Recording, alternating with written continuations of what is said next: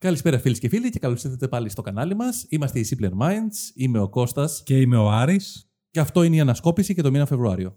Πάμε λοιπόν σήμερα στις σημερινές ενότητες. Ένα θέμα που έχει φέρει μεγάλη αναστάτωση και αυτόν τον μήνα είναι το μεταναστευτικό, το οποίο επηρεάζει αρκετά τα νησιά. Τα επηρεάζει εδώ και πάρα πολλά χρόνια τα νησιά, αλλά αυτό το μήνα ιδιαίτερα γιατί αποφασίστηκε ε, να δημιουργηθούν κλειστές δομές σε κάποια από αυτά. Και ε, αυτό οδήγησε στους τους κατοίκους στο να αντιδράσουν σχεδόν βία στις δυνάμεις ΜΑΤ που έφτασαν στα νησιά για να βοηθήσουν στο έργο των ε, μηχανημάτων ώστε να δημιουργηθούν αυτές τις δομές. Ναι, ο κόσμος αντέδρασε αρκετά.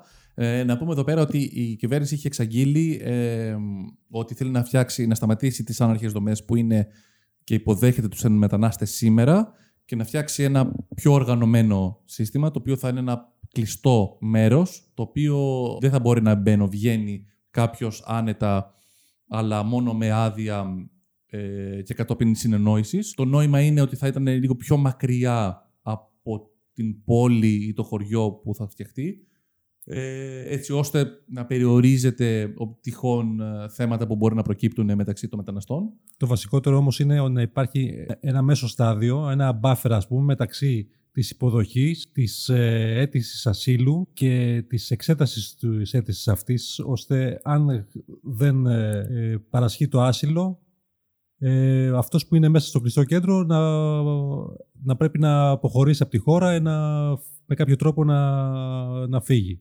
Ναι. Τελικά τα ΜΑΤ που εστάλησαν και μετά από άγριες συγκρούσεις με τους κατοίκους ε, κατέληξαν στο να επιστρέψουν πάλι στην βάση τους με καράβια και ο Πρωθυπουργός ε, συγκάλεσε σύσκεψη μαζί με τους ε, τοπικούς ε, άρχοντες ώστε να αποφασιστεί η επόμενη κινήση. Οπότε τα, τα μάτια φύγανε. Τα ΜΑΤ έχουν φύγει, να έχουν εγκαταλείψει. Α. Και τι θα γίνει με τις άναρχε δομές; Ε, θα κάνουν σύσκεψη, δεν είπαμε. Α, θα κάνουν σύσκεψη. Θα κάνουν σύσκεψη ώστε να αποφασιστεί το, τα επόμενα βήματα.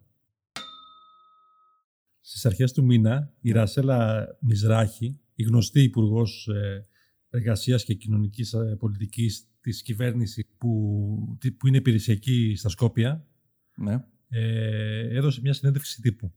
Το τι είπε σε αυτή τη συνέντευξη τύπου δεν μας ενδιαφέρει, αλλά αυτό που, το background που είχε ε, προκάλεσε μεγάλες αντιδράσεις. Ε, Τι είναι στο background; Το background εννοώ ότι είχε πινακίδες που α, είχαν πάνω την παλιά ονομασία της χώρας που, Πού το είχε αυτό; πίσω της. Α, πίσω της. Α, την ώρα που έδινε τη συνέντευξη. Ακριβώς. Α, οκ. Οι οποίες γράφανε Μακεδονία. Δημοκρατίας Αυτό- της Μακεδονίας. Ναι. Οκ. Αυτό προκάλεσε και αντιδράσεις μέσα στα Σκόπια, γιατί Ναι. η ίδια η κυβέρνηση του Ζόραν Ζάεφ, που ο ίδιος μαζί με τον Τσίπρα υπέγραψαν τη συμφωνία των Σκοπίων, αντέδρασε. Το Πρεσπόν. των, Πρεσ- των, των Πρεσπών. Αντέδρασε επειδή με αυτή την κίνησή της η υπουργός υπονόμευε ε, την εξωτερική πολιτική της χώρας και την προσπάθειά τους να ε, γίνουν μέλη της Ευρωπαϊκής Ένωσης Ναι. και ουσιαστικά παραβίαζε το Σύνταγμα αφού το όνομα Βόρεια Μακεδονία πλέον είναι το συνταγματικό όνομα της χώρας. Και έχει αλλάξει. Οπότε, ναι. Μιζράχη προέρχεται από το αντιπολιτευόμενο κόμμα VMRO Α, οκ. που ναι. είναι πιο εθνικιστικό κατά κάποιο τρόπο. Τι κατά κάποιο τρόπο, ρε, εσύ; το πιο εθνικιστικό κόμμα. Είναι, Που το, είναι πιο ειδικά το Σκόπιο. το πιο εθνικιστικό κόμμα στη χώρα. Μμμ. Και όταν ρωτήθηκε ο αρχηγός του κόμματος ε, για το αν ε, συμφωνεί με αυτές τις κινήσεις, απάντησε ότι αρμόδια είναι να απαντήσει η ίδια υπουργός. Τελικά Οπότε δεν πήρε θέση. δεν πήρε θέση ουσιαστική. Μμμ. Τελικά σε 14 Δευτέρου η Μιζράχη η αποπέμφθηκε από το αξίωμα του Υπουργού που Εργασίας. κατήχε πριν και τώρα πια δεν είναι υπουργός. Μμμ. Επίσης, 16 Δευτέρου διαλύθηκε η Βουλή της, των Σκοπίων και προκηρύχθηκαν εκλογές για τις 12 Απριλίου, Μμμ. Ένα μισή μήνα μετά δηλαδή. ένα μισή μήνα μετά, ώστε να υπάρξει μια καινούργια κυβέρνηση, αφού όπως θυμόμαστε ο Ζόραν Ζάεφ είχε παραιτηθεί εξαιτίας της Μην είσοδο της. μη, όχι μη είσοδο, μη έναρξης των εξωτερικών Α, ναι, των διαπραγματεύσεων διαπραγματεύσεων. με την Ευρωπαϊκή Ένωση. Και το ΝΑΤΟ. Και τα δύο ήταν Και με γι' τη αυτό, ναι. Συμφωνία. Αλλά και την Ευρωπαϊκή Ένωση, ναι, που φάγανε πόρτα. Οπότε προεξήγηλε την διεξαγωγή εκλογών για να, για να αποφασίσει ο κόσμος την, ε, επόμενη, τις επόμενες κινήσεις του. Ναι. Σε άλλα νέα, μία έρευνα βγήκε στο προσκήνιο, το οποίο αναφέρει διάφορα πράγματα μεταξύ των σχέσεων και τι πιστεύουν οι χώρες μεταξύ τους για τις γειτονικές χώρες και τι πιστεύουν οι χώρες μεταξύ για το ΝΑΤΟ. Ε, αυτή την έρευνα είχε αρκετό ενδιαφέρον, για να πω την αλήθεια. Κυρίως έχει να κάνει με το λαϊκό έρισμα που έχουν οι άνθρωποι, το τι πιστεύουν, κατά πόσον οι χώρες θεωρούν τον εαυτό τους αδικημένο. Ένα από τα κομμάτια της, link θα βρείτε κάτω στην περιγραφή, έλεγε το εξής. Κατά πόσον πιστεύετε ότι η χώρα σας πρέπει να παίρνει να έχει περισσότερα εδάφη από τις γειτονικές του χώρες. Στην κορυφή της λίστας αυτής είναι με 67% οι Ούγγροι, ακολουθούν οι Έλληνες με 60%, 58% οι Τούρκοι, 58% οι Βούλγαροι, 54% οι Ρώσοι και 48% οι Πολωνοί. Οπότε, όπως καταλαβαίνετε, σχεδόν όλα τα Βαλκάνια, μέχρι και τη Ρωσία, όλοι πιστεύουν ότι όλα τα εδάφη τους ανήκουν. Είμαστε μια πολύ ωραία γειτονιά, δηλαδή, με λίγα Μια καλή γειτονιά. Αγαπημένη. Πολύ ωραία. Σε αντίθεση, η Σουηδία, η Ολλανδία, η Γερμανία και το Ηνωμένο Βασίλειο ε, πιστεύουν ότι κατέχουν τα εδάφη που χρειάζεται και όχι τον. Τους αρμόζουν που, που δικαιούνται, που είχαν πάντα. Ναι. Α πούμε το Ηνωμένο Βασίλειο, πέρα από το νησί δεν έχει κάτι άλλο. Εντάξει, δεν έχει σε φυσικό επίπεδο, αλλά έχει όλες τις. Ε... Τους αρκεί. Α πούμε και η Σουηδία που δεν ενδιαφέρεται για τα εδάφη της Φιλανδίας, δεν χάνει και τίποτα. Η θάλασσα είναι εκεί που υπάρχει το, το πετρέλαιο. Ναι. Από πάγο φαντάζομαι Χορτάσαμε. έχουν, έχουν και ψυγεία. Πολύ ενδιαφέρουσα έρευνα, αλλά πιστεύω ότι είμαστε πιο αδικημένοι από όλους και το ποσοστό αυτό μας αδικεί. Ε, πρέπει να ήταν το 100%. Όλοι πρέπει να πιστεύουμε ότι όλα τα εδάφη γύρω-γύρω είναι δικά μας. Η Αυστρία πόσο ποσοστό είχε; Η Αυστρία δεν ξέρω, δεν είναι μέσα. Δηλαδή με ποσοστό μαζί με την Αυστρο-Ουγγαρία θα μπορούσε να είναι λίγο παραπάνω από το 67%. Στην ίδια έρευνα, σε άλλο κομμάτι, αναφέρει κατά πόσον βλέπουμε με καλό μάτι το ΝΑΤΟ. Εδώ η Ελλάδα με 37% το βλέπει με καλό μάτι και 51% όχι. Τώρα, αν αυτό το ποσοστό σου φαίνεται μικρό, σκέψου ότι αυτό είναι το πιο ψηλό που έχουμε. Γιατί από το 2012 που υπάρχουν δεδομένα, το 2012 ήταν 25% θεωρούσαμε το ΝΑΤΟ. Το βλέπαμε με καλό μάτι. Σήμερα δεν μου λέει κάτι αυτή η έρευνα. Από πού προκύπτει αυτό το ποσοστό; Δηλαδή, εσένα, εσένα τι θα μπορούσε να σε επηρεάσει στο να πεις ότι το ΝΑΤΟ ή το είναι καλό ή δεν είναι καλό; Η έρευνα δεν αναφέρει μόνο αυτό, αναφέρει και κάποια άλλα κομμάτια. Το, αυτό προκύπτει, το 37% που λέμε τώρα, είναι πόσο θετικά ή αρνητικά βλέπεις την ιδέα του ΝΑΤΟ. Παρακάτω, υπάρχει και άλλες έρευνες που λένε κατά πόσον πιστεύεις ότι η Αμερική πρέπει να, ε, να ηγηθεί περισσότερο στο ΝΑΤΟ. Αν γίνει κάποιο γεγονός κατά πόσον η Αμερική ή κάποια άλλη χώρα θα συμμετάσχει περισσότερο σε αυτό, θα πρέπει να επέμβει ή δεν θα πρέπει να επέμβει. Αν σε περίπτωση πολέμου θα πρέπει να επεμβεί η Αμερική ή θα πρέπει να επεμβεί η χώρα σου. Και μέσα από όλα αυτά είναι και ένα κομμάτι είναι και αυτό. Εντάξει, πάλι δεν μου λέει κάτι. Ουσιαστικά ο κόσμος επηρεάζεται από αυτά που ακούει από τις ειδήσεις. Δεν είναι κάτι που το έχει ζήσει ή το ε, έχει κάποια εμπειρία πάνω σε αυτό. Δεν έχουμε συμμετάσχει σε κάποιο πόλεμο κοντά μας για να πούμε ότι το ΝΑΤΟ είναι καλό ή είναι κακό. Όχι, μόνο σε διπλωματικό επίπεδο το βλέπουμε. Έχουμε ζητήσει από το ΝΑΤΟ κάποια βοήθεια που δεν μας έχει δώσει ή ναι. έχουμε στείλει δυνάμεις κάπου που έχει ηγηθεί το ΝΑΤΟ. Ναι, ουσιαστικά όλο το βλέπεις σε ένα διπλωματικό επίπεδο. Δηλαδή, μιλώντας, βλέπεις, ας πούμε, ότι έχεις θέματα με χώρες μέλη του ΝΑΤΟ, δηλαδή, όπως είναι η Τουρκία. Τάκης από την νίκη, ας πούμε, το βλέπεις σε διπλωματικό επίπεδο όλο αυτό. Ε... Η κυρία Μαρία από τα Νολιώσια. Δεν ξέρω αν ρώτησαν την κυρία Μαρία τα Νολιώσια συγκεκριμένα. Κώστα, θυμάσαι που μιλούσαμε για την Εκατερίνη Σεγεροπούλου, η οποία εκλέχθηκε πρόεδρος της Δημοκρατίας; Ναι, θυμάμαι. Πριν εκλεγεί όμως, ήταν η πρόεδρος του Συμβουλίου της Επικρατείας. Ναι. Και το Συμβουλίο της Επικρατείας αποφάσισε ότι το προοδικό διάταγμα 64 του 2018 που αφορούσε την ε, ίδρυση φαρμακείων από μη φαρμακοποιούς ναι, ναι. θα μπορεί να ε, έχει ισχύ. Δηλαδή έδωσε το πράσινο φως να μπορεί κάποιος που δεν είναι φαρμακοποιός να συμμετάσχει στην ίδρυση φαρμακείου. Όταν λες συμμετάσχει, τι εννοείς Δηλαδή, ένα φαρμακείο θα μπορεί να δημιουργηθεί σαν εταιρεία περιορισμένης ευθύνης, ναι. αλλά θα πρέπει το 33% της ε, συμμετοχής σε αυτή την εταιρεία να την έχει ένας που δεν είναι φαρμακοποιός. Α, οπότε εγώ που δεν είμαι φαρμακοποιός, λέω έχω λεφτά, θα μπορώ να ανοίξω μια επιχείρηση και βάζω μέσα με ένα ποσοστό 33% ένα φαρμακοποιό. Ακριβώς. Ο οποίος θα είναι και ο, ο, ο επιστημονικός υπεύθυνος του φαρμακείου. Α, εντάξει, προφανώς. Ε, δεν υπήρξαν ε, αντιδράσεις από τους φαρμακευτικούς συλλόγου όπως έχουμε συνηθίσει παλιότερα. Υπήρξε μόνο μια ανακοίνωση ότι αυ, αυτή η εξέλιξη δεν, δεν θα είναι και τόσο καλή για την, γενικότερα για την οικονομία. Παρ' όλα αυτά, ε, φαρμακεία καινούργια μπορούν να ανοίξουν ανεξέλεκτα, θα μπορούν να ανοίξουν σε γενναίε θέσεις, δηλαδή κάθε πόλη θα μπορεί να έχει ανάλογα με τον πληθυσμό της ένα συγκεκριμένο αριθμό φαρμακείων, ο οποίος είναι ε, για κάθε χίλιους κατοίκους ένα φαρμακείο. Μα ούτως άλλως αυτό ισχύει. Δεν άλλαξε Ισχύει αυτό. αυτό. Δηλαδή, άμα κλείσει κάποιο φαρμακείο, τότε θα μπορεί να δοθεί μια Εντάξει. άδεια για κάποια άλλη. Απλά αλλάζει ο τρόπος που γίνεται η αδειοδότηση στα πρόσωπα. Ναι. Δηλαδή πριν έδιναν μόνο σε φαρμακοποιούς, Ναι. αμυγός, τώρα θα δίνονται σε φαρμακοποιούς που θα έχουν ποσοστό Ναι, στην απλά όμως επιχείρηση. για να δοθεί σε κάποιον θα πρέπει να υπάρξει μια κενή θέση. Ε, Εντάξει, αυτό ίσχυε και πριν. Αυτό ίσχυε και πριν. Ναι. Απλά τώρα μπορεί ο καθένας κατά 66% να έχει φαρμακείο. Δεν μπορεί να ανοίξει αύριο φαρμακείο όπως μπορεί να ανοίξει μια καφετέρια. Αυτό εννοώ με λίγα λόγια. Ναι, εντάξει. Άρα δεν μπορεί να κάνεις. Γιατί όλος ο φόβος ήταν ότι θα ανοίξουν φαρμακεία. Ε, μάλλον αντίθετα, τα σούπερ μάρκετ θα πουλάνε φάρμακα. Μία κίνηση που έγινε το Φεβρουάριο ήταν η προσπάθεια διασύνδεσης των μεευτηρίων αυτόματα έτσι ώστε κατευθείαν ένα παιδί όταν γεννιέται να μπορεί να παίρνει κατευθείαν άμκα και αφημί. Το αφημί, να σου θυμίσω, είναι και το καινούριο ενίος αριθμός πολίτη. Οπότε κάποιος με τη γέννησή του θα παίρνει κατευθείαν άμκα και αφημί. Όχι, γιατί να παίρνει και τα δύο τότε, γιατί δεν παίρνει μόνο το αφημί να τελειώνει η υπόθεση. Το ένα είναι Θα μου ασφαλιστικό, πεις, ναι. το άλλο είναι φορολογικό. Ακόμα τουλάχιστον υπάρχουν και τα δύο, μέχρι μάλλον να καταργηθεί και το ένα από τα δύο. Θα μπορούσε απλά να υπάρχει και ένας αριθμός που θα, ήταν, ε, θα είχε ενεργοποιηθεί σαν αφημί και σαν α, άμκα. Ναι, ή απλά, απλά δεν θα είχε ενεργοποιηθεί σαν αφημί. Δεν θα είχε... ο πιο χρήσιμος αριθμός ως σήμερα αυτό που έχουμε είναι το αφημί μας. Και δευτερευόντως είναι το άμκα. Αφημί έχουν ουσιαστικά όλοι οι κάτοικοι Ελλάδα έχουν αφημί. Και το αφημί είναι το πιο σύνηθες νούμερο που το οποίο χρησιμοποιούμε. Και αυτό τελικά αποφασίσαν ότι αυτό το νούμερο θα επικρατήσει, απλά θα το παίρνεις από τη γέννησή σου. Δεν μπορούσαμε να αντιγράψουμε κάποιες άλλες χώρες που έχουν ε, κάνει ήδη αυτό το βήμα ότι έχουν ένα νέο αριθμό για όλα αυτά; Δεν έχω ιδέα. Π.χ. Φαντάζομαι ναι. ας πούμε, οι Ηνωμένες Πολιτείες έχουν το αριθμό κοινωνικής ασφάλισης που είναι ε, παρόν σε όλες τις συναλλαγές του με, με κάθε τι. Ε, αυτό προσπαθούμε να κάνουμε και εμείς με το αφημί. Και με Το, άμκα. αφημί τώρα πια θα το είναι και στην ταυτότητα. Δηλαδή, ο αριθμός ταυτότητας θα είναι πάλι το αφημί. Ο ασφαλιστικός αριθμός θα είναι το αφημί και πάει λέγοντας. Απλά, μάλλον δεν θα λέγεται πια αφημί ως αριθμός φορολογικού μητρού, θα λέγεται Και πού μπορεί να χρησιμοποιηθεί τώρα το αφημί, ας πούμε; παντού. Ε, ενώ... Όπου χρειάζεται νομιμοποιητικά χαρτιά, το, όταν λες έναν αριθμό, ο αριθμός είναι το αφημί. Το ίδιο πράγμα θα γίνει μέχρι τέλος του μηνός η διασύνδεση από το ειδικά και το εύκα, έτσι ώστε να υπάρχει κατευθείαν και ασφαλιστικά κάλυψη στο παιδί.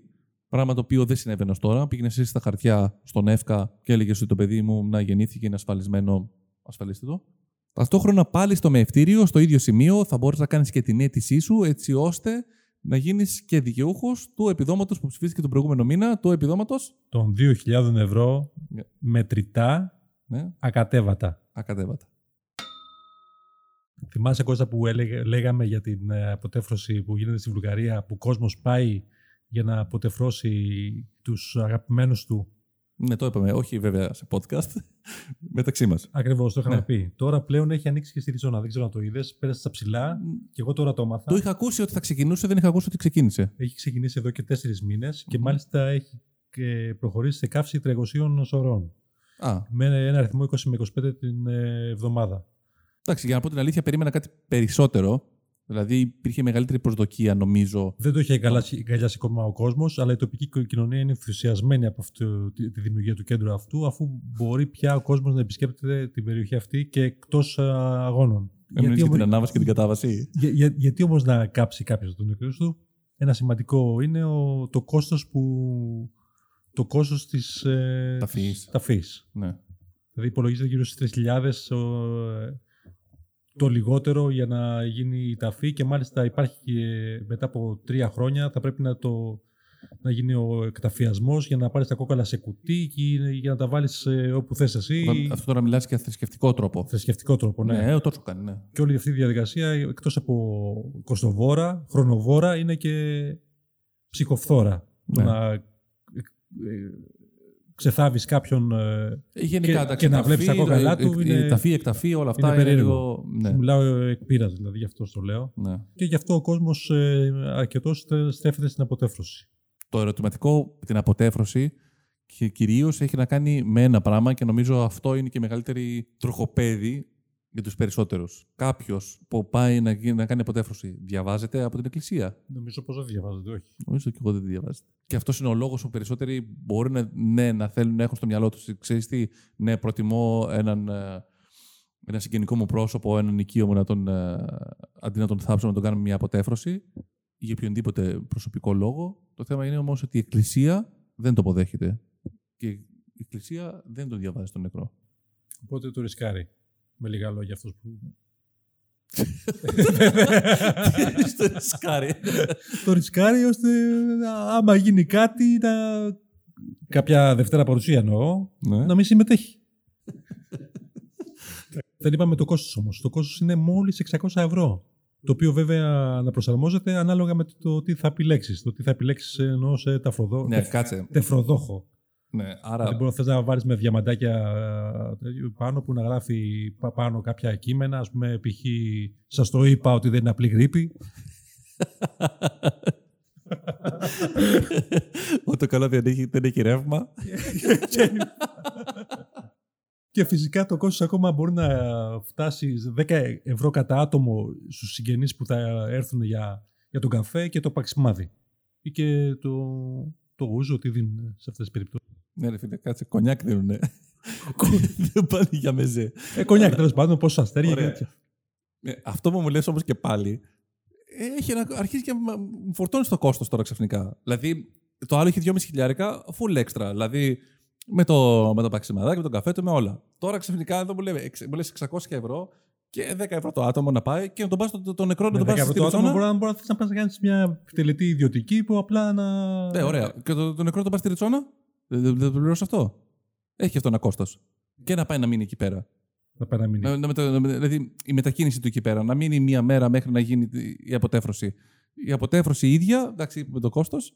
Τελικά ναι, όντως έχεις, υπάρχει και το ρίσκο βέβαια του να μην δεχτεί την δεύτερη παρουσία, οπότε είναι ένα, ένα προς ένα. Κώστα, έχεις έτοιμο βιογραφικό συμπληρωμένο; Αν έχεις, ε, η NASA ζητά να προσλάβει αστροναύτες. Α, έτοιμο. Ψάχνουν λογιστέ στην NASA. Όχι, ψάχνουν αστροναύτες ειδικούς. Θα πρέπει να είσαι Αμερικάνος πολίτης, που δεν είσαι ακόμα, ναι. να είσαι γιατρός, πιλότος ή μαθηματικός, δεν ξέρω γιατί, Μμμ. και να έχεις κάποιο τεχνολογικό υπόβαθρο, τέλος πάντων. Ε, θα μπορείς να καταθέσεις τα δικαιολογητικά σου από 2 έως 31 Μαρτίου Ναι. και τελικά η επιλογή θα γίνει στο 2021 όπου θα επιλεγούν ε, οι τυχεροί που θα ακολουθήσουν μια εκπαίδευση δύο ετών ώστε να μπορέσουν να ανταπεξέλθουν στις ε, αποστολές που τους ετοιμάζει. Που θα Μάλιστα. είναι κυρίως για το φεγγάρι και ίσως για κάποια αποστολή προς τον Άρη. Οι ίδιοι αυτοί θα είναι και στον Άρη. Στο- Για τον Άρη δεν είχαν κάνει, νομίζω, άλλοι. Είχαν άλλοι- κάνει το 2017 ένα ακόμα παρόμοιο Α, κα- ναι, κάλεσμα τότε. για βιογραφικά. Τότε είχαν στείλει 18.000 κόσμος Ναι. τα βιογραφικά του και μόλις δύο επιλέχτηκαν. Τυχερότατοι. Οπότε έχεις πολύ λίγες πιθανότητες να επιλεγείς. Ειδικά Κρίμα, αφού όμως. δεν είσαι για Αμερικάνος πολίτης ακόμα. Και ήθελα να πω στη γιαγιά μου ότι θα γίνω αστροναύτης. Μπορεί να το πεις ακόμα δεν καταλάβει ποτέ τίποτα. Σωστό. Αυτό το μήνα έγινε και κάτι πολύ εντυπωσιακό για τα δεδομένα τουλάχιστον τα ελληνικά. Ή τουλάχιστον έτσι όπως το παρακολουθώ εγώ. Ε, αυτό το μήνα ο Παύλος Καστανάς, κατά κόσμον Αστρόνιο, πήγε στη Γαλλία και πήρε μια αποκλειστική συνέντευξη από τον Neil deGrasse Tyson. Ο Νίλ Ντεγκράσι Τάισον δεν είναι ο πιο σημαντικός, ε, είναι ο πιο διαφη- διαφημισμένος, ο πολυδιαφημισμένος της εποχής μας. Εντάξει, είναι ο πιο γνωστός αστροφυσικός που γνωρίζουμε, γιατί αυτός κυρίως είναι αυτός που κάνει την επικοινωνία της επιστήμης. Και είναι γνωστός κιόλας γιατί έχει αρκετά μέσα κοινωνικής δικτύωσης. Έχει το Star Talk, το οποίο είναι ένα και podcast, έχει και κομμάτια podcast, έχει και κομμάτια βίντεο, που μ, έχει ομιλίες κάθε μια φορά την εβδομάδα. Δηλαδή κάτι σαν εκλακευμένη επιστήμη Ναι, ε, αυτό είναι η επικοινωνία. της- συμβατά για ανθρώπους ε, που Για να την κάνουμε δεν πιο κατέχουν. εύκολα και πιο εύπεπτη την, ε, την επιστήμη τη αστροφυσικής κυρίως. Και το αστρόνιο τι είναι; Ο Αστρόνιο είναι και αυτός αστροφυσικός, ένας Έλληνας αστροφυσικός, ο οποίος έχει ένα κανάλι το οποίο μιλάει για θέματα αστροφυσικής. Α, πολύ- για, πολύ για τα ωραία. αστέρια κτλ. Και αυτός κάνει ουσιαστικά επικοινωνία της επιστήμης στα ελληνικά. Ναι, το πολύ εντυπωσιακό όμως είναι ότι ο Νίλ Degrasse Tyson είναι ένας άνθρωπος με μεγάλη απήχηση. Ε, ο Νίλ Degrasse είναι και είναι ο διευθυντής του πλανητάριου στη Νέα Υόρκη. Η συνέντευξη αυτή έγινε στο πλαίσιο της παρουσίασης του νέου ντοκιμαντέρ από το National Geographic «Κόσμος, πιθανή κόσμη», το οποίο θα προβάλλεται τώρα από όλα τα συνδρομητικά αυτόν τον επόμενο μήνα. Από ότι ήταν στα πλαίσια της ε, προώθησης του ντοκιμαντέρ αυτού Ναι. και συνέντευξη. Αλλά και πάλι παραμένει να είναι κάτι πολύ. Ε, Και από ό,τι βλέπω Πολύ εντυπωσιακό. στο Wikipedia ο DeGrasse Tyson είναι και επιστημονικός επικοινωνιολόγος. εγώ βασικά αυτό που έχω να πω είναι ότι όσοι ξέρετε, όσοι ξέρετε αγγλικά, ακούστε τον και δεν θα χάσετε. Ενώ όσοι ξέρετε ελληνικά, ακούσατε το Αστρόνιο και πάλι δεν θα χάσετε. Σωστά. Σωστά. Σωστά. Στις αρχές του μήνα έγινε αυτό που είχαμε πει Είχαμε πει για το Brexit. Το ήταν θεματική ενότητα podcast μας ναι, στα μέσα του μήνα που είχαμε πρώτο θέμα το, Γκρε- το Brexit και τις συνέπειες αυτές στην καθημερινότητα των ανθρώπων που ζουν στο Ηνωμένο Βασίλειο αλλά και αυτών που προτίθεται να ταξιδέψουν. Ωραία. Το Brexit αυτό τελικά έγινε. Και από τις αρχές του μηνός το Ηνωμένο Βασίλειο είναι σε μια μεταβατική περίοδο. Τι, γιατί το λέμε αυτό τώρα; Ό,τι έγινε, το Brexit. Ε, δεν- δεν- Αφού είχε γίνει πάλι. Πότε δεν έγινε το Brexit. Πρώτο, πρώτο έγινε. 1η Φεβρουαρίου είναι που έγινε το Brexit. Οριστικοποιήθηκε το Brexit. Α, οπότε το Brexit έχει γίνει ήδη και ο- άμα θέλετε να μάθετε περισσότερες λεπτομέρειες για αυτό το... Για το πώς έγινε. Για το πώς έγινε και γιατί έγινε και πότε έγινε και τι θα γίνει από εδώ και πέρα, δεν έχετε παρά να ανατρέξετε στο προηγούμενο podcast. Άντε, γιατί βάρκε με να Θα ξαναπώ. βρείτε ένα link στην περιγραφή κάτω και ακολουθήστε με στα social media Instagram, Facebook, YouTube και, ε, και MySpace. Και MySpace. Δεν έχουμε. Όχι. Πού το δημιουργήθηκε στο MySpace; Επόμενο θέμα μας, για ακόμη μια φορά, ο κορονοϊός. Τελικά μάλλον δεν ε, ευθύνεται το εργαστήριο για την ε, απελευθέρωση του ιού, αλλά... ο- Όπως είχαμε εικάσει στο προηγούμενο επεισόδιο. Ναι, και αυτή τη φορά μπορεί να αλλάξει λίγο, αλλά μπορεί ξανά να αλλάξει τον επόμενο μήνα. Τα περισσότερα στοιχεία δηλαδή δηλώνουν ότι. ότι ο φολιδωτός μυρμηγκοφάγος είναι υπεύθυνο για τη μετάδοση του ιού απ- στο- στον άνθρωπο.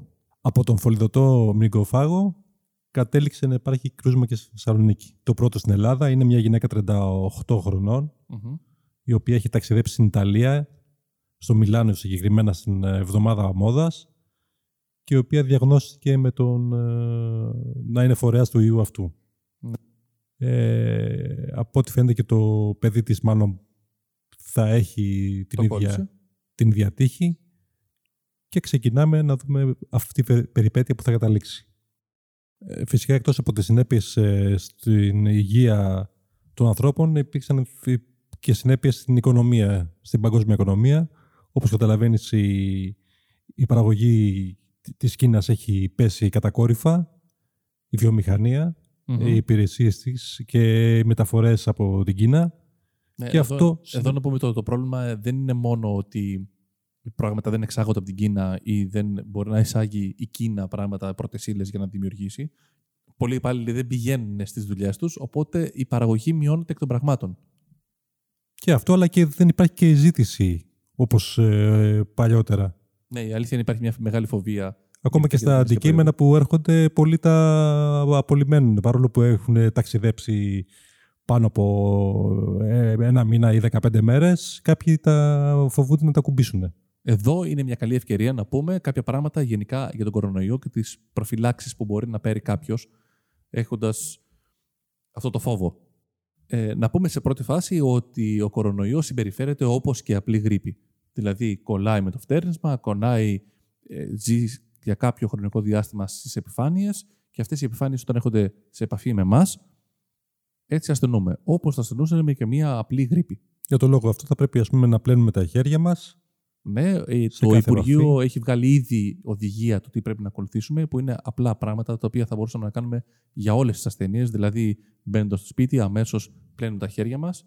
Το πιο εύκολο για να το μεταδώσουμε και στα παιδιά είναι πλένεις τα χέρια σου ε, με σαπουνό νερό, λέγοντας δύο φορές το Happy Birthday to you. Στα ελληνικά.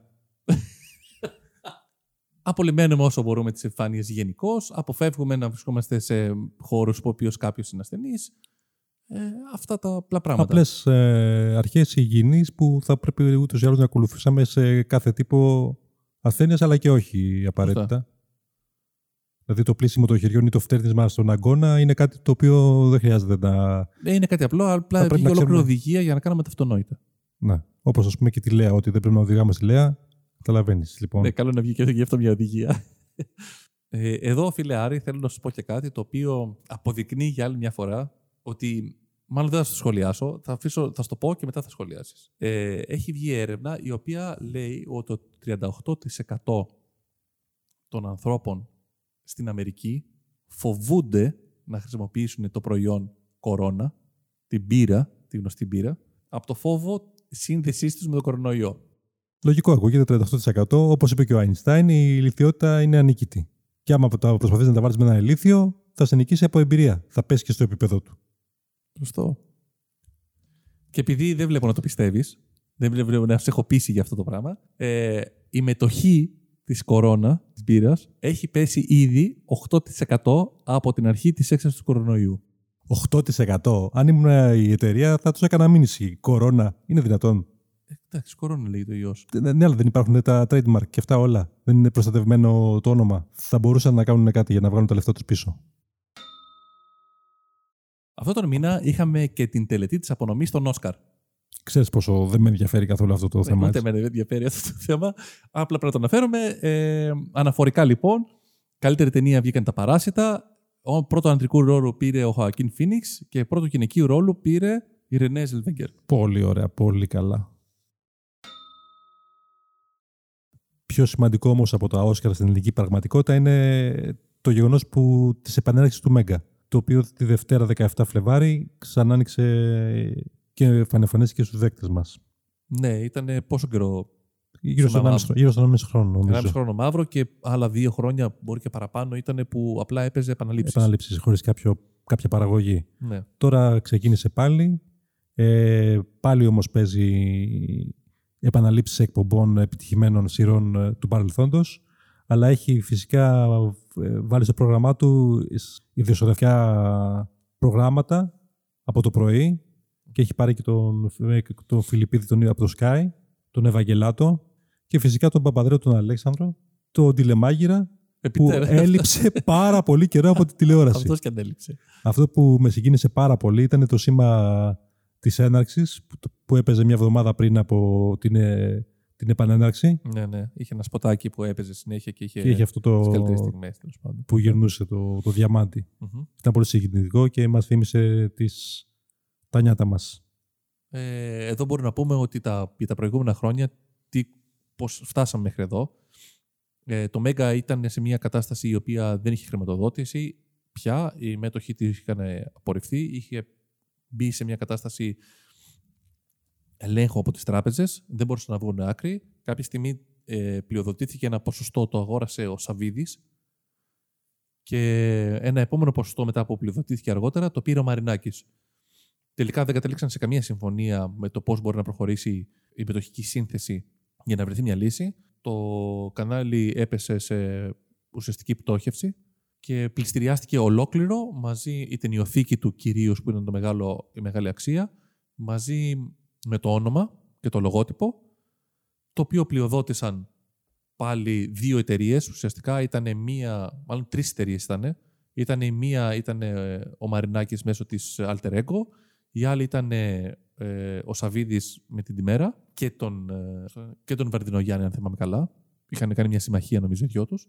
Και το τρίτο ήταν πιο πολύ τυπικά μία συμμαχία τριών, τεσσάρων. Ήταν πολύ μικρό, μια πολύ μικρή συμμετοχή.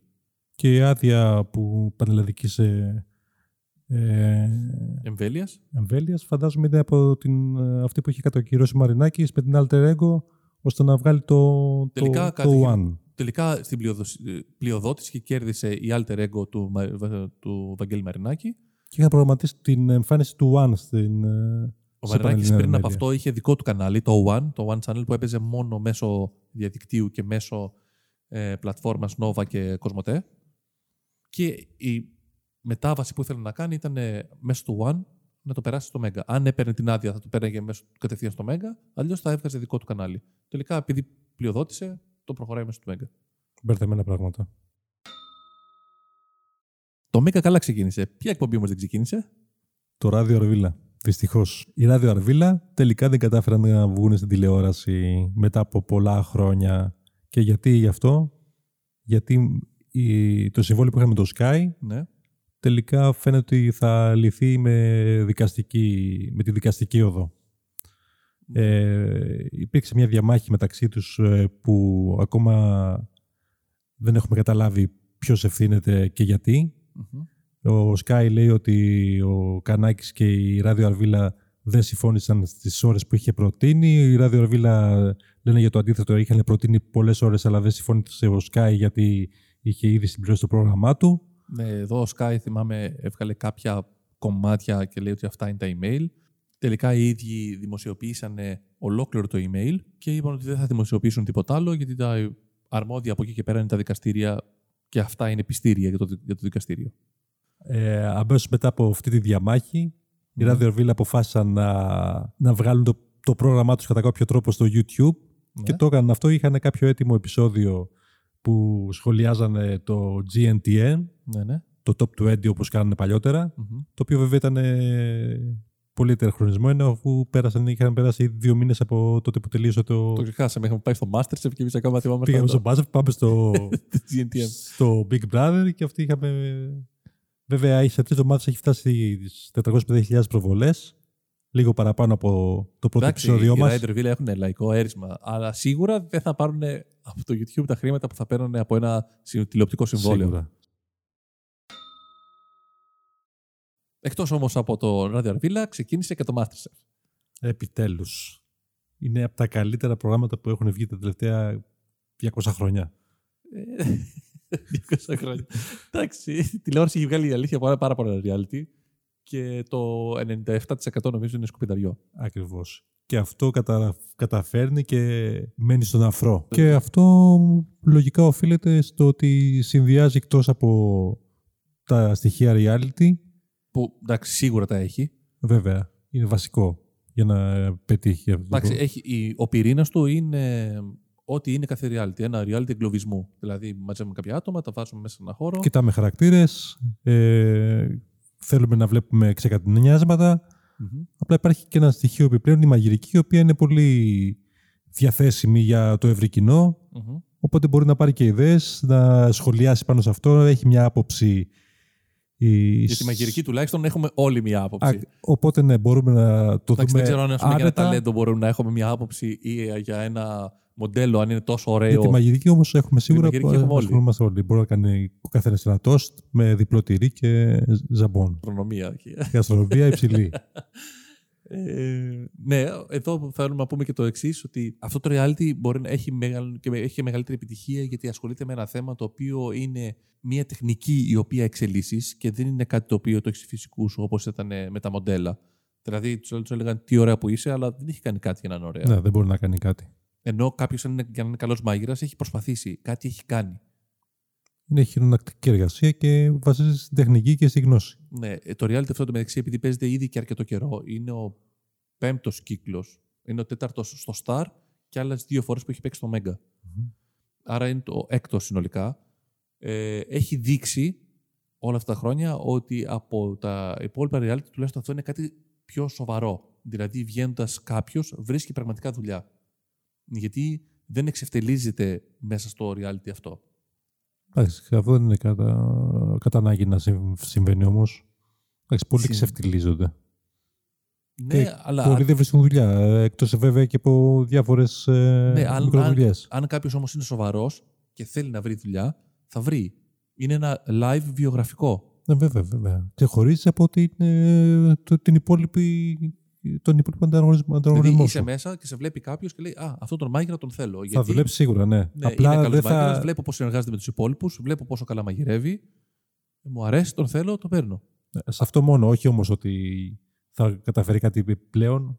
Όχι, δεν είναι κάτι Λίγοι το, κα- το κάνανε αυτό. Α πούμε, ο Άκης είναι. Εντάξει, ο ένα Άκης είναι, είναι μια κατηγορία μόνος του. Είναι ένα πράγμα φαινόμενο γενικά. πα- Ναι. Νομίζω κανένας άλλος παίκτης σε οποιοδήποτε άλλο reality δεν είχε τόσο μεγάλη απήχηση όσο είχε ο, ο Άκης. Συμφωνώ. Και νομίζω ότι αυτό είναι που ξεχωρίζει το Masterchef. Είναι αυτό που, κατά, που δεν που κατάφεραν να έχουν μεγάλη επιτυχία τα άλλα reality, όπως ήταν και το Ελλάδα έχει ταλέντο, επειδή κανείς δεν το παίρνει στα σοβαρά. Κανείς δηλαδή που μπορεί να έχει, κάποιος μπορεί να έχει κάποιο ταλέντο πραγματικά καλό.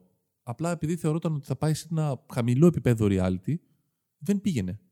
Ενώ Ναι, στο αλλά η Masterchef. διαφορά όμως με το Masterchef και αυτό είναι ότι υπάρχει και ο εγκλισμός, όπως είπες πριν. Ενώ στο άλλο ήταν μια απλή παρουσία τριών λεπτών. δεν νομίζω ότι κάποιος προβληματίζει ιδιαίτερα το εγκλισμός. Δεν Αν- θα μπορούσε όμως ο άλλος να είναι το ίδιο ε, αναγνωρίσιμος όπως στο Masterchef που το Μα βλέπεις δεν συνέχεια. αναγνωρίσιμο. Εγώ δεν μιλάω για το πόσο αναγνωρίσιμο γίνεσαι αφού συμμετάσχεις σε αυτό.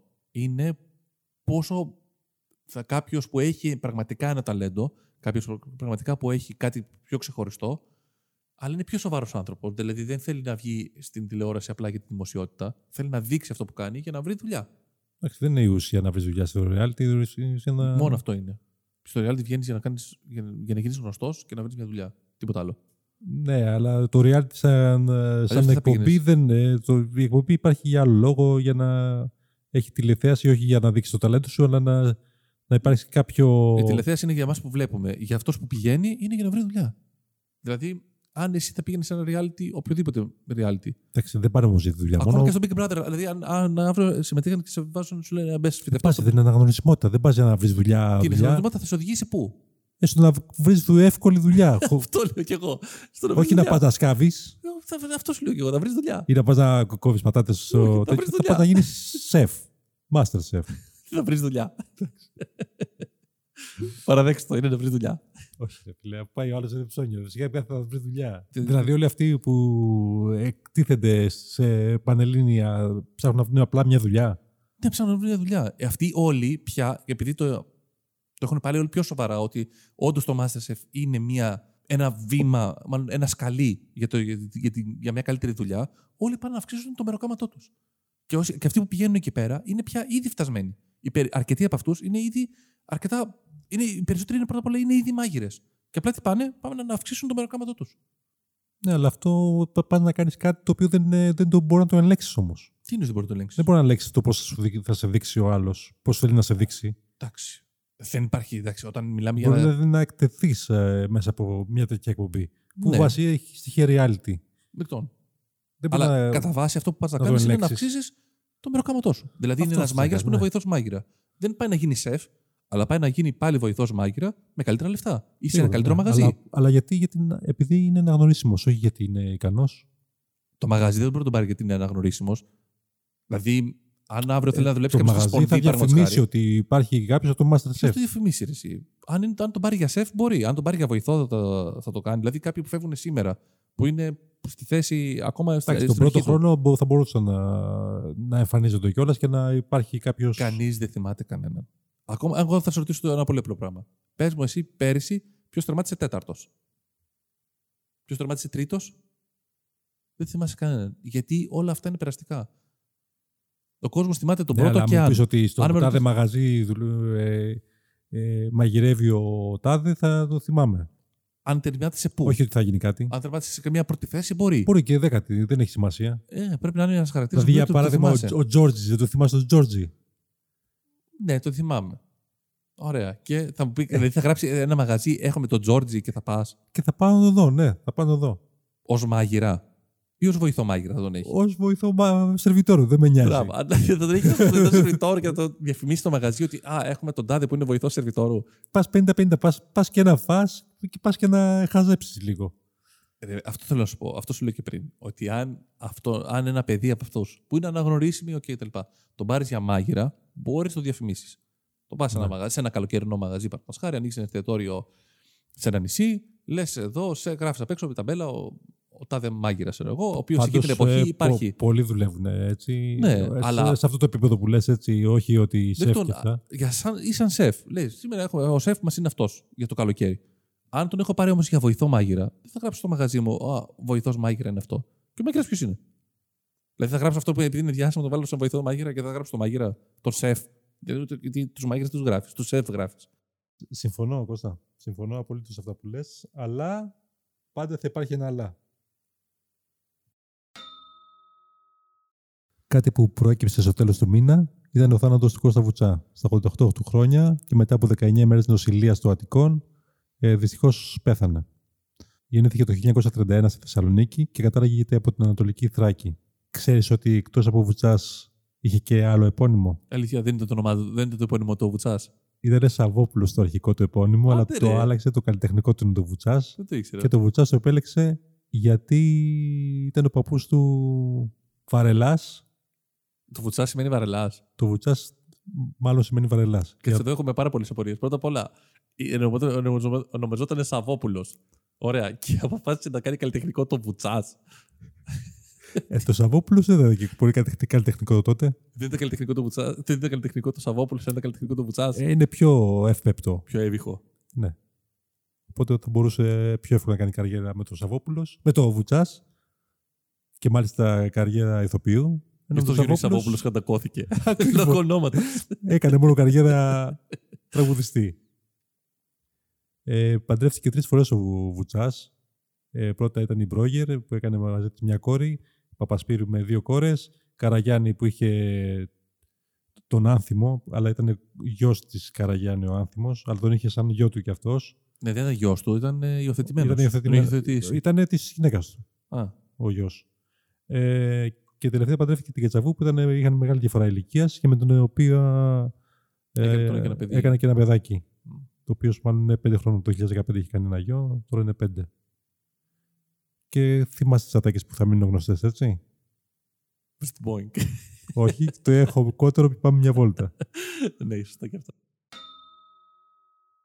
Στα παράξενα αυτού του μήνα ήταν και ένας θάνατος. Ποιος πέθανε; Ο κοντύτερος άνθρωπος της γης. Όχι, αυτός πέθανε τον προηγούμενο μήνα. αυτό το μήνα πέθανε ο Ιάπωνας ε, Σιτέτσου Ουατάμπε, ο οποίος ήταν ο γυριότερο άνθρωπος στον κόσμο σε, ε, σε ηλικία 112 ετών. Ενδιαφέρον. Ε, είχε γεννηθεί το 1907 στην Νικήτα, στην Νικάτα της Ιαπωνίας. Και πέθανε από... Από ηλαρά. από γυρατιά. λοιπόν, ο άνθρωπος αυτός μπήκε στο βιβλίο Guinness ως ο γυρότερος άνθρωπος στον κόσμο, αλλά μπήκε μόνο για λίγο καιρό. Δηλαδή, μόλις δύο εβδομάδες πριν πεθάνει μπήκε στο βιβλίο. Μετά βγήκε. Μετά καταγράφηκε. Εντάξει, αφού μπήκε, αυτό ήταν ο σκοπός του τον εκπλήρωσε, οπότε θα μπορούσε να πεθάνει και ήσυχος. 110 χρόνια αρκετά μεγάλο. Βέβαια, πάντα ο καθένας θέλει να ζει περισσότερο. Πάντως, αυτός δεν, δεν ήταν ο μεγαλύτερος άνθρωπος όλων των εποχών. Στο ρεκόρ Guinness αυτή τη στιγμή ο μεγαλύτερος σε ηλικία άνθρωπος είναι η γυναίκα, είναι η Γαλλίδα Ζαν Λουίς Καλμάν, η οποία πέθανε το 1997 σε ηλικία 112 ετών, 122 ετών. Εντάξει. Λοιπόν, το Brexit είχε και τα εφτρά πελά του. Ναι. Έχουν ξεκινήσει να κάνουν αιτήσεις ο κόσμος που ήδη μένει εκεί πέρα για να πάρει το καθεστώς του μόνιμου κάτοικου και ό,τι άλλο χρειάζεται μετά από το Brexit. Ναι, ναι. ναι. Εκτός από τον κόσμο που πήγε να κάνει αιτήσεις, υπήρχε και ένας Ιταλός, ο οποίος ήταν 101 ε, ετών. Ναι. Ο Τζιοβάνι Παλιμέρο. Όμως παρόλο που ήταν 101 χρονών, του ζητήσανε να φέρει και τους γονείς του ώστε να αποδείξουν ότι πραγματικά είναι αυτός. Λογικό. Ο άνθρωπος τρελάθηκε γιατί όπως καταλαβαίνεις οι γονείς του δεν μπορούσαν, δεν ήταν οι Ιάπωνες ναι. και δεν μπορούσαν να, να ζουν τόσα χρόνια. Ναι. Ε, γιατί συνέβη αυτό; Γιατί απλά στις ημερομηνίες ε, γέννησης ναι. Δεν είχαν το 1919, είχαν μόνο το 19. Α, τα τελευταία δύο ψηφία. Ακριβώς, οπότε τον ε, είχαν καταχωρήσει ως ε, ενός έτους. Α, οπότε θεωρήθηκε ότι είναι 2019, οπότε ήταν ενός έτους. Α, ναι. μάλιστα. Αυτό το μήνα πέθανε και ένας άλλος μεγάλος. Σε αυτό το πότε θα το κάνουμε λίγο μνημόσυνο. πέθανε ο Μάικ Χιουζ. Και για όσους δεν γνωρίζετε, ο Μάικ Χιουζ είναι ένας Αμερικάνος πρώην πιλότος, 64 χρονών, ο οποίος αποφάσισε να φτιάξει ένα αυτοσχέδιο πύραυλο. Και γιατί αποφάσισε να φτιάξει ένα αυτοσχέδιο πύραυλο, Αποφάσισε για να εκτοξευτεί σε μεγάλο ύψος, έτσι ώστε να αποδείξει με τα μάτια του ότι η γη είναι επίπεδη. Δεν υπήρχε άλλος τρόπος να το κάνει αυτό. Δεν ε. μπορούσε απλά να πάει με ένα αεροπλάνο. Ε, θα μπορούσε. Αλλά θεωρήσε ότι όλα είναι φτιαχτά, είναι μέρος της συνωμοσία. Οπότε το καλύτερο πράγμα είναι να φτιάξεις κάτι μόνος του με τα χεράκια του. Οπότε έφτιαξε ένα χειροποίητο πύραυλο και είπε: Α ρισκάρω τη ζωή μου. πρώτη, φο... πρώτη μέρα σήμερα που έφτιαξε πύραυλο. Για, την, ε, για, την, ε, για τον πύραυλο αυτό ξόδεψε 18.000 δολάρια, τα οποία χρήματα αυτά, όπως καταλαβαίνεις, δεν τα βάλε μόνο από την τσέπη του, τα είχε βγάλει και από. Τι τσέπε των άλλων. Επίπεδο νηστών. Ή χορηγίες. Από ποιες εταιρείες; Από όλες τις εταιρείες. Οι εταιρείες δεν έχουν πρόσωπο, ξέρεις. Η διαφήμιση είναι διαφήμιση και δεν ταυτίζεται με αυτό που ο άλλος πρεσβεύει. Και εδώ είναι όλο η απάντηση στην ιστορία με τις θεωρίες που μπορεί να είναι εντελώς άκυρες. Κάποιος το υπερασπίζεται πάρα πολύ έντονα γιατί από αυτό έχει ένα όφελος. Δεν έχει σημασία αν ισχύει ή δεν ισχύει. Αύριο βγαίνει κάποιος και λέει ότι πιστεύω ότι όλοι οι άνθρωποι είναι καράφλες. Πάντως είναι καλή ιδέα αυτό να φτιάξεις ένα τέτοιο είδου. Μια θεωρία συνωμοσίας. Μια θε, όχι θεωρία συνωμοσίας. Κάτι που, που είναι παράλογο και να το επειρασπίζει με νύχια και μεθόντια δεν έχει σημασία τι πρεσβεύεις, έχει σημασία το πόσο διάσημος γίνεσαι. Και όσο πιο διάσημος ε, ναι, γίνεσαι, μπορείς να προσελκύσεις και με περισσότερα κεφάλαια. Το ίδιο πράγμα έκανε και αυτός. Δεν ξέρουμε αν κατά πόσο το πίστευε ή δεν το πίστευε. Ναι, αλλά οι διαφημιζόμενοι να... όμως δεν ταυτίζονται με αυτό που... σε αυτό που διαφημίζονται. Όχι απαραίτητα. Ε. Δηλαδή αυτός πάνω στο στολή του μπορεί να έφερε ας πούμε, μια διαφήμιση. Της NASA π.χ. Της NASA όχι. Τη NASA δεν διαφημίζεται. Α. Αλλά αν έχει πάνω τη διαφήμιση Coca-Cola, σημαίνει ότι η Coca-Cola πιστεύει ότι γίνει επίπεδη; Το στηρίζει όμως. Δεν το στηρίζει. Αφού δίνει χρήματα για να Διαφημίζεται. Τελικά ο, Μάικ τι έγινε, πέθανε τελείως; Τελικά ο πύραυλός του συνετρίβη κάποια δευτερόλεπτα μετά την εκτόξευση. Υπάρχει και βίντεο που μπορείτε να δείτε. Είναι στα πρώτα μέτρα έφυγε το αλεξίπτωτο και μετά από κάποια μέτρα δεν σηκώθηκε πάρα πολύ ψηλά. Έπεσε, συνετρίβη και σκοτώθηκε. Έχουμε κάποιο... Ναι, υπάρχει κάποια βίντεο. ηχογράφηση που να λέει κάτι ο Μάικ για την, για την επιπεδότητα της γης ή όχι; Ηχογράφηση, τι είναι η ηχογράφηση να έχω; Αλλά ξέρω εγώ να είναι επίπεδη τελικά. Την ώρα που πέφτει; Ναι. Δεν ανέβηκε ρε, πάνω, ούτε, που, ούτε 500 μέτρα δεν ανέβηκε ψηλά. Εντάξει. Δεν ξέρω αν ήταν αστοχία του, του πυραύλου, αλλά δεν ανέβηκε καθόλου. Ε, σίγουρα κάποιοι θα βάλουν το χεράκι τους να τον αποτρέψουν να μην καταφέρει να, το, να αποδείξει τη συνωμοσία αυτή. Η συνωμοσία. Ένα από τα νέα που ταρακούνησαν την ε, ποδοσφαιρική πραγματικότητα και επικαιρότητα της, ε, του μήνα ήταν η ποινή που επέβαλε η UEFA προς τη Manchester City και ο αποκλεισμός της για δύο χρόνια από το Champions League. Μάλιστα. Γιατί έγινε αυτό; Γιατί από ό,τι είδαν οι ερευνητές της UEFA η, η Manchester City δεν είχε κερδίσει τα χρήματα που ξόδευε μέσα από τα κέρδη από κάποιες διοργανώσεις ή από τους χορηγούς της, αλλά τα έβαζε ο μέτοχός της. Και αυτό φυσικά αντίκειται στους κανόνες του Financial Fair Play που έχει, που έχει επιβάλει η UEFA στους αθλητικούς συλλόγους της, ε, που λαμβάνουν μέρος σε ευρωπαϊκές διοργανώσεις. Ναι, να πούμε το Financial Fair Play εδώ πέρα είναι και λέει ότι δεν μπορεί να ξοδέψεις περισσότερα από αυτά που παράγεις. Δηλαδή, μια ομάδα έχει μια δυναμική που μετριέται με βάση τα εισιτήρια, με βάση την εμπορικότητά της, τις χορηγίες της, τη φανέλα της και αυτό βγάζει ένα νούμερο. Το οποίο αυτό δεν μπορείς σε ένα βάθος τριετίας να το ξεπερνάς. Στις μεταγραφές και στα. Συνολικά, σε αυτά που ξοδεύεις. Ναι. Αυτός ο λόγος είναι, γίνεται έτσι ώστε αν αύριο ο μέτοχος για κάποιο λόγο αποφασίσει να φύγει, να μπορέσει η ομάδα να σταθεί και πάλι και να είναι οικονομικά υγιής χωρίς να ε, έχει ανοίγματα τα οποία δεν μπορεί να καλύψει ναι. όπως ακάλυπτε πριν με κάποιον που έχει χρήματα. Αυτό έγινε γιατί υπήρχαν πάρα πολλές ομάδες, φαινόμενο όπως ήταν η Ανζή παραδείγματος χάρη, η οποία σήμερα δεν θυμάται κανένας, αλλά πριν έξι χρόνια. Μπορεί και παραπάνω, ναι. Μπορεί και παραπάνω. Ε, στη Ρωσία, μεγαλομέτωχος είχε αγοράσει την Αντζή, είχε ξοδέψει θηριώδη χρήματα σε αυτό και σήμερα δεν, δεν υπάρχει πιθανότητα. Δεν ακούγεται καν. Πήρε, αγόρασε και το αγόρασε είναι πάρα πολύ σχετικό. Όταν ένας μεγαλομέτωχος πάει σε μια ομάδα, βάζει κάποια χρήματα και μετά λέει: Θέλω να αγοράσω τον παίχτη. Πόσο κάνει, 100 εκατομμύρια. Πάρα πολύ ωραία. Τα 100 εκατομμύρια δεν προκαταβάλει κάποιος σε κάποια ομάδα. Κάνει ένα κάποιο διακανονισμό. Οπότε τι κάνει, αγοράζει κάποιους παίχτε μεγάλης αξίας, πληρώνει πρώτη, μία, δύο ή τρεις δόσεις και μετά σηκώνεται και φεύγει. Τα χρέη όμως αυτά τα κληρονομούν οι ομάδες. Για να μην συμβεί αυτό, έχει το financial fair play και σου λέει ότι ακόμα και να φύγει, εσύ μπορείς να συνεχίσει να καλύπτεις τα έξοδα που έχεις δημιουργήσει.